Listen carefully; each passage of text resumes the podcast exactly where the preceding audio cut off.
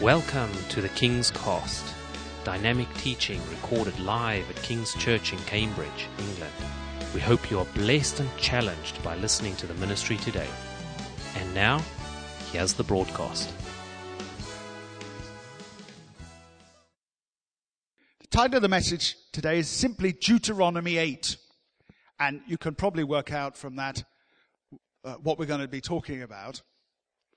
Uh, we have a, a Bible reading program in our church, and we're currently just finishing off the book of Deuteronomy. And I was so struck whenever we read this a couple of weeks ago, reading through this chapter at how much wisdom there is in it. I've really enjoyed the whole book of Deuteronomy lately.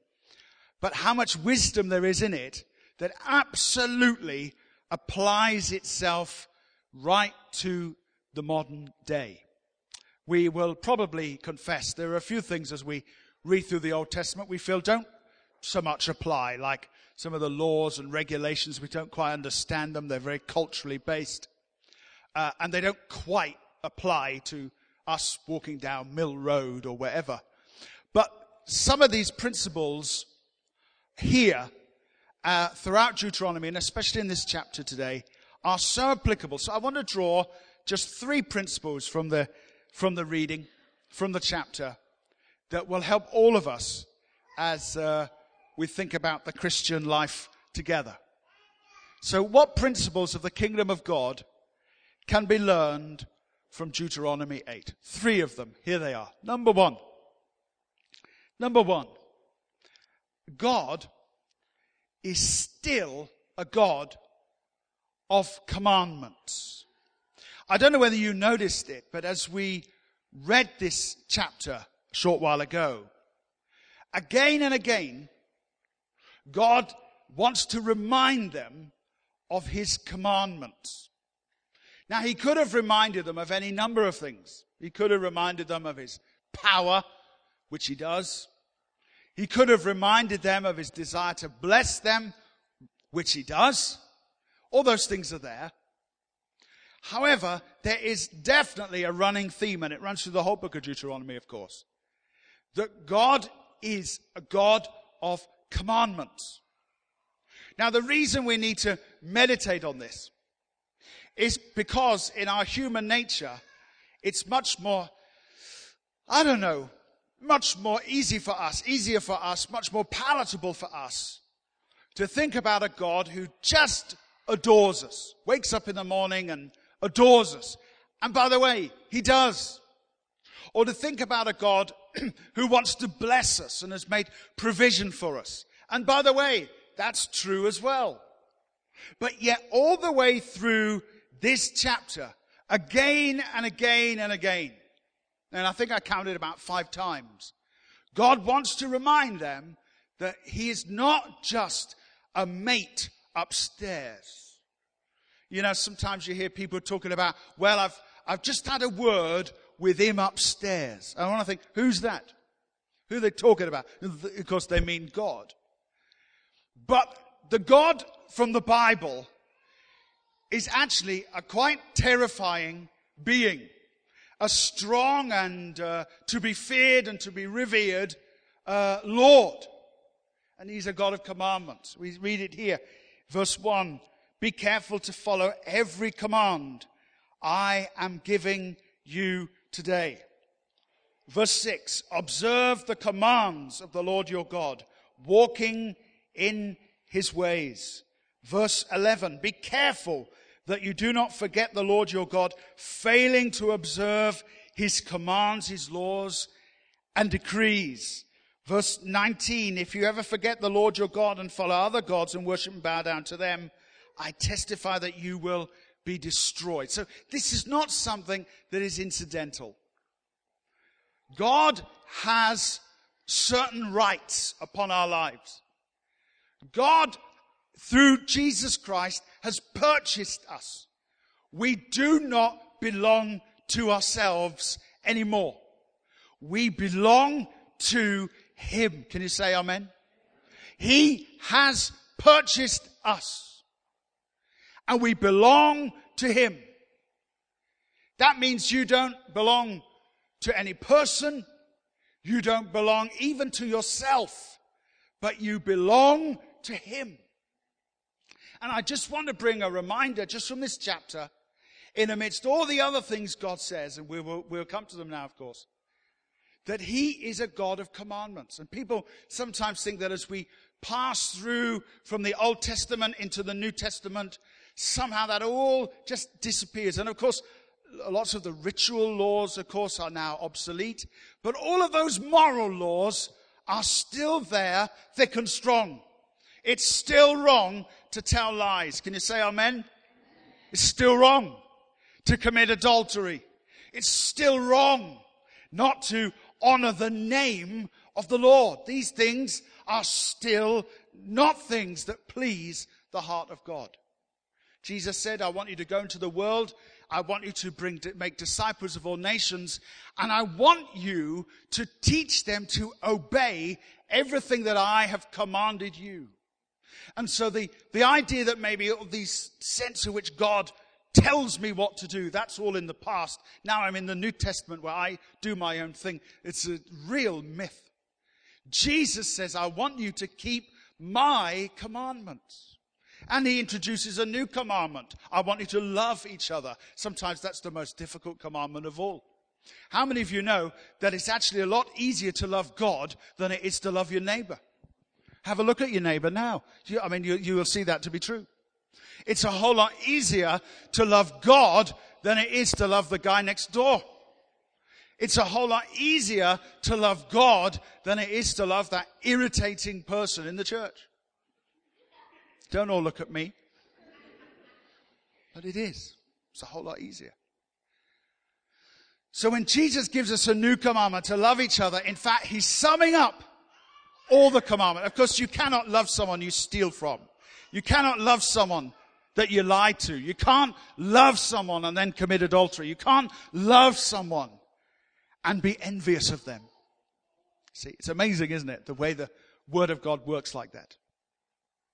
So let's just be reminded that uh, not to be something which is oppressive, not to be something which is heavy, not to be something which is which is burdensome and just crushes us down, but there are certain things that God requires of us. And we do not have in the blood of Jesus a get out of jail free card that says, actually, I can live any way I like to live, and then I'll just come and say sorry uh, at the end of that. You try that with your friend and see if it works, let alone with God. You try that with your friend and see if that's acceptable. It won't be.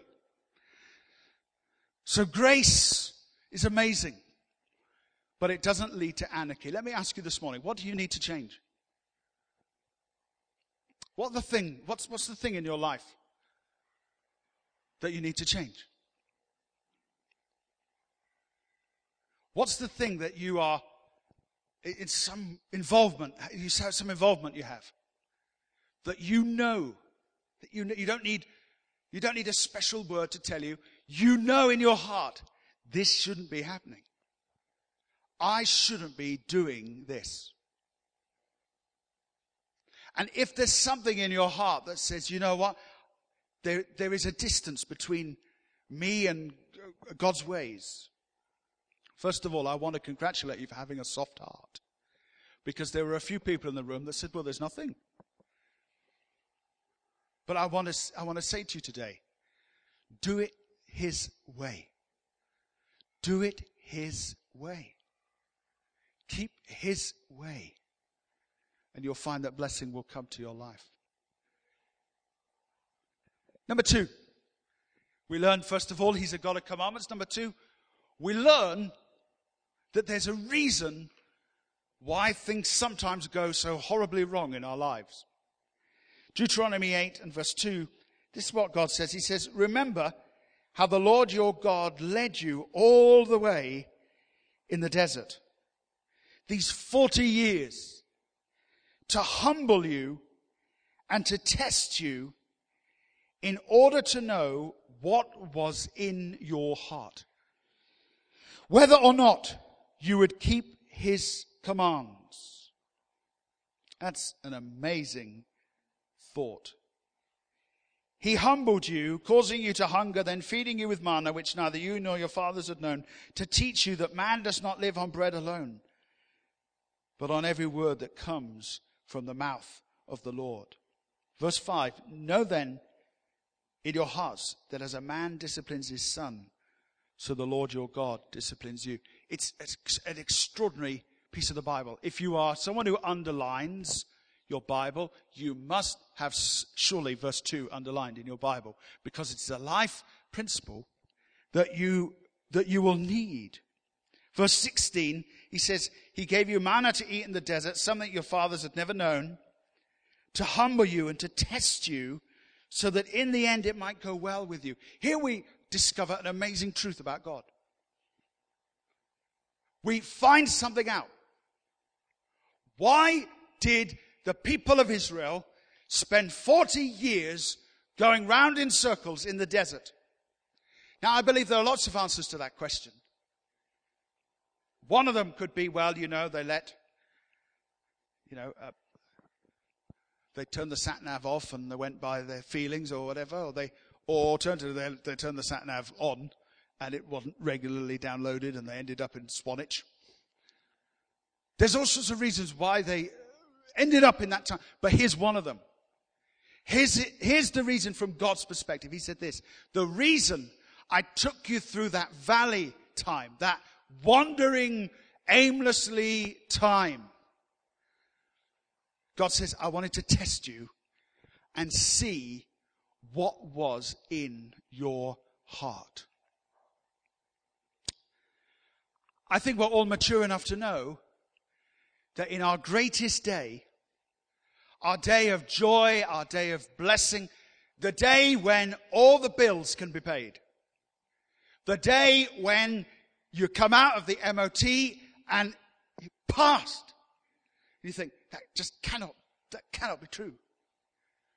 The day when you go to the dentist and he says, your teeth are fine. You think, no, no, you haven't enough. The day when a tax return comes back, or when your mobile phone company write to you and say, we've been overcharging you, here's 88 pounds. Let me just wake up a minute. The day when life is good. The day when life is good. How many of us know, we're mature enough, aren't we, to know that that is not the day to test our hearts? To know what kind of person we are. No. The, the, the time to find out what kind of person you are is when difficulty comes, when opposition comes, when struggles are there, when you don't know how you're going to make this work, when you don't know how the money's going to work, when you don't know how this relationship is going to work. That's the time when we find out who we are. Is that right? Isn't that the time? What was it that Satan wanted to achieve in the life of Job? To test his character. How did he do that? First of all, he caused trouble for his family.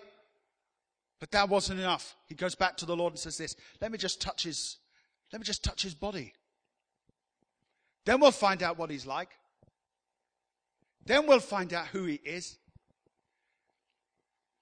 How many of you know that sometimes you're quite a different person when you're ill than when you're well? It's true. And can I say this? And I, I just want to make a little appeal here today. We need to, as a community of people together, we need to be a little bit patient with people who are in pain all the time. Because they are living a different life to you. They are living a different kind of day to you.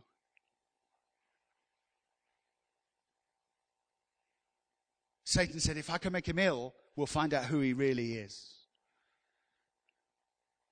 So when we become ill, we find out who we really are. Or when we can't pay the bill, we find out who we really are. Or when you get a phone call, please come, your, your child at school, there's, there's a problem. You, in that moment, that's, that's who we are. right? That's who we really are, deep down inside. That person. And sometimes, let me just say this, sometimes we pass the test, and lots of times we fail the test. I'm not even suggesting today we were always going to pass such a test as that. When a tiny stone flew off the A14, circling in the air, looked for a car to strike, and beheld mine, and flew at it, and hit the top of my windscreen and left the tiniest of cracks enough to fail my MOT. And I took it to the wonderful garage where they promised we could do miracles here. Yeah, we'll just give it a little suck and it'll all be gone. Could they? No. How much of the screen? Well, that'll be 300 and, oh. You know what? As I left the garage, do you know, do you know, I did not sing, Oh, happy day.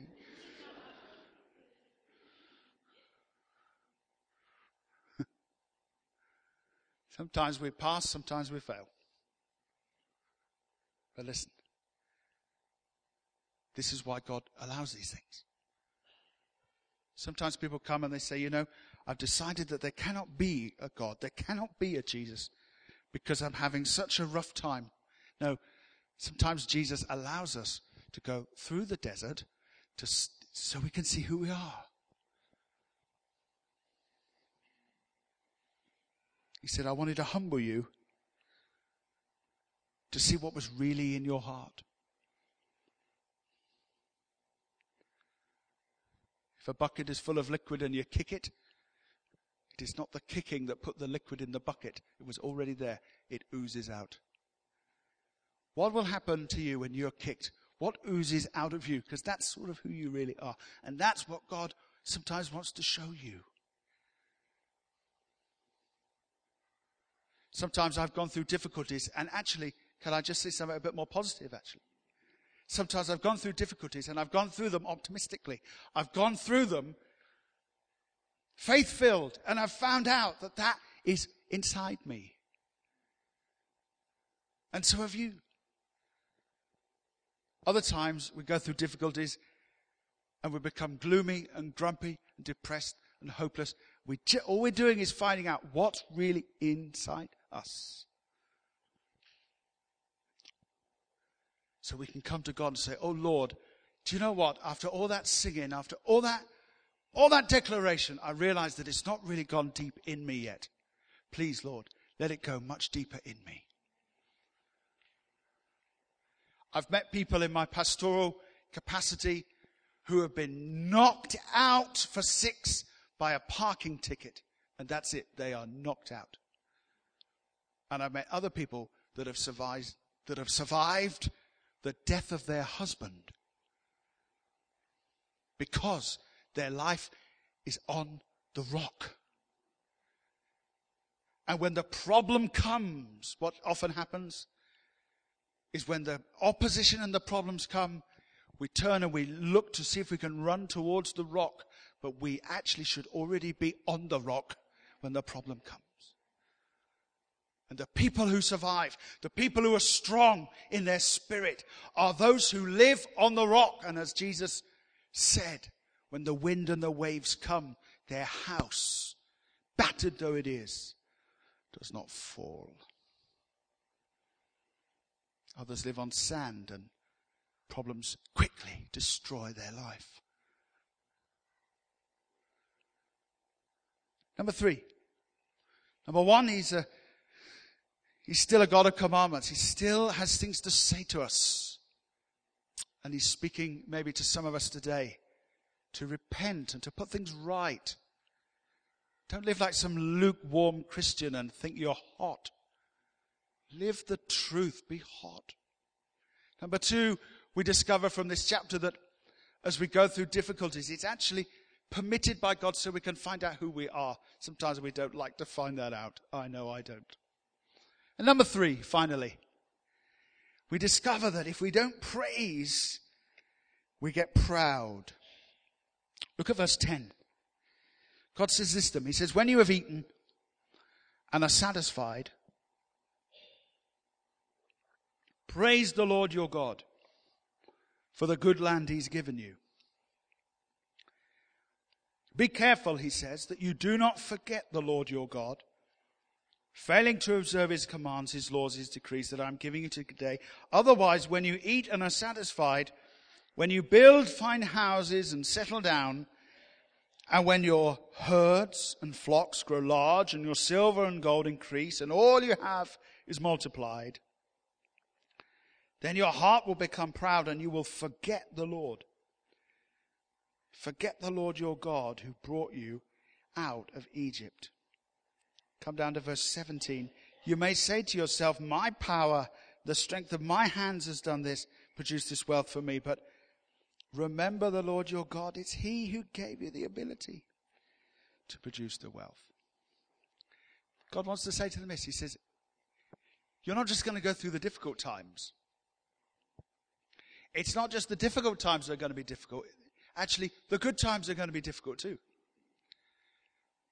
Because when you go through good times, there could be a real danger that you will forget the Lord. When a national crisis occurs, and I'm mindful of the anniversary date we are remembering today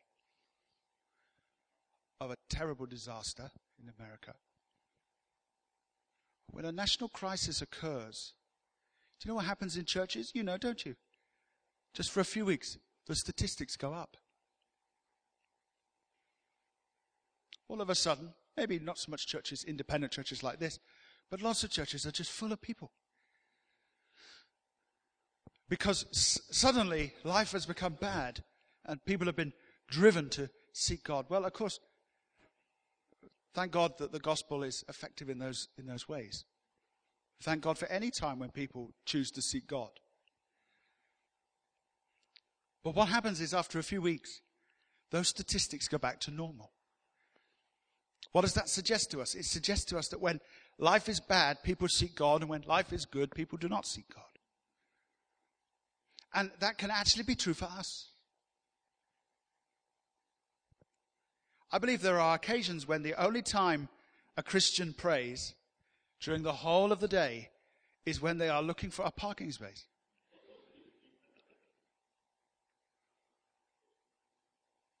God has had no part of your life at all until you are driving down Norfolk Street and you have got to get to the doctor's.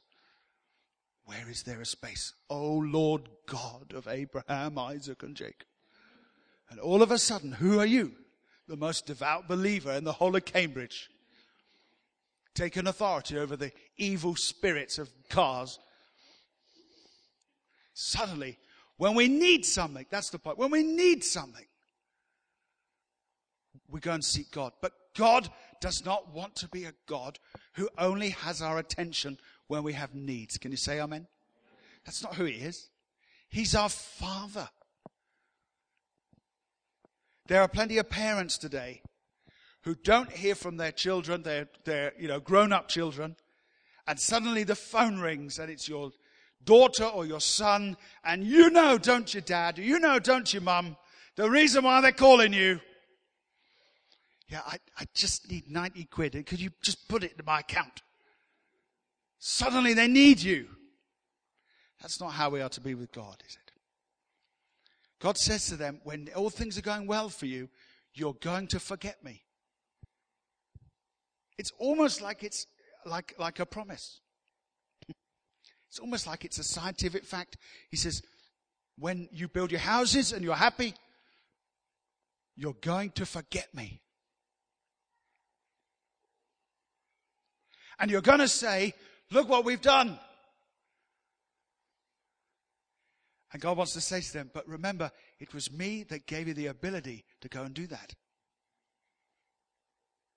One of the things I've cultivated in my life, I never have pretended to be a, a tremendous Christian. I've never pretended that, not here and not anywhere. And I'm aware of my own shortcomings and my own failures. I'm very aware of them, and I certainly don't try to put on any kind of act about that. But there is something that I have cultivated over my life. And those who know me very close will know that, that it's true. I've always wanted to give God the glory for everything. I've always wanted to thank God for everything. If something has gone well, I want to thank God.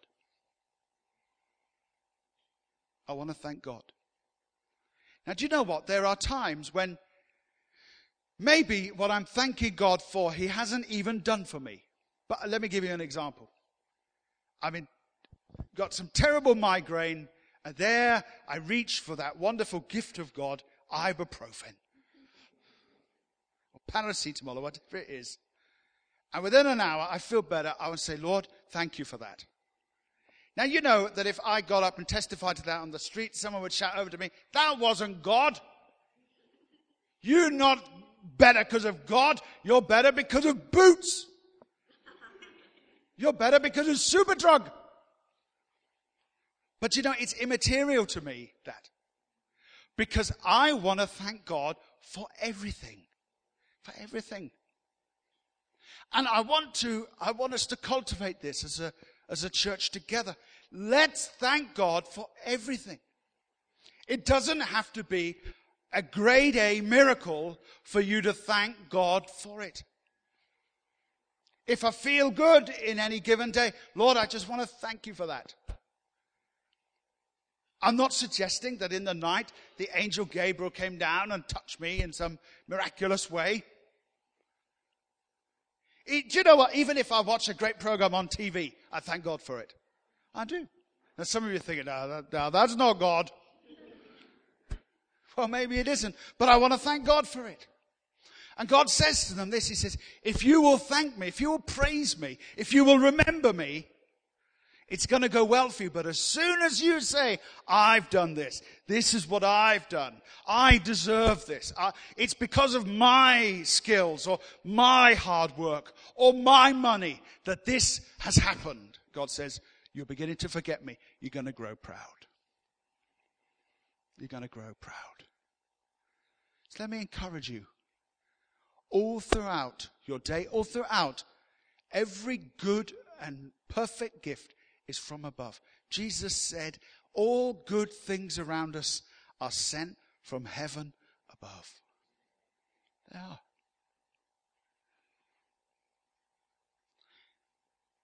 And I don't believe that when I get to heaven, God will say to me, Can I just have a word with you?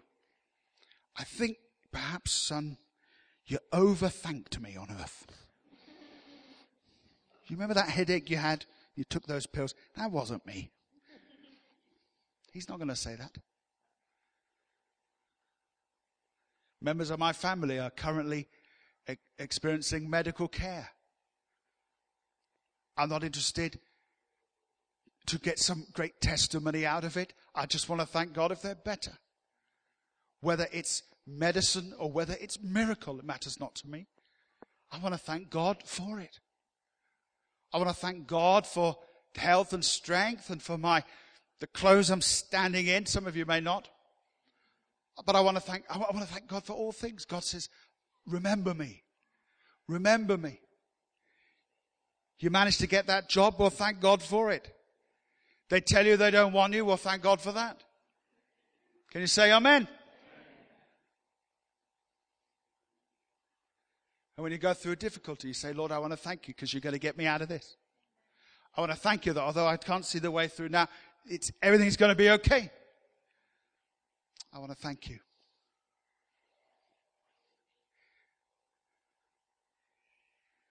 May the Lord help us to live in, in these ways. Thank you for listening, and we trust that the Word of God has inspired you today. For further information about King's Church, or to access our large archive of other recordings, go to www.kingscambridge.org. If you're listening on iTunes, we would love you to leave us some feedback. God bless and goodbye.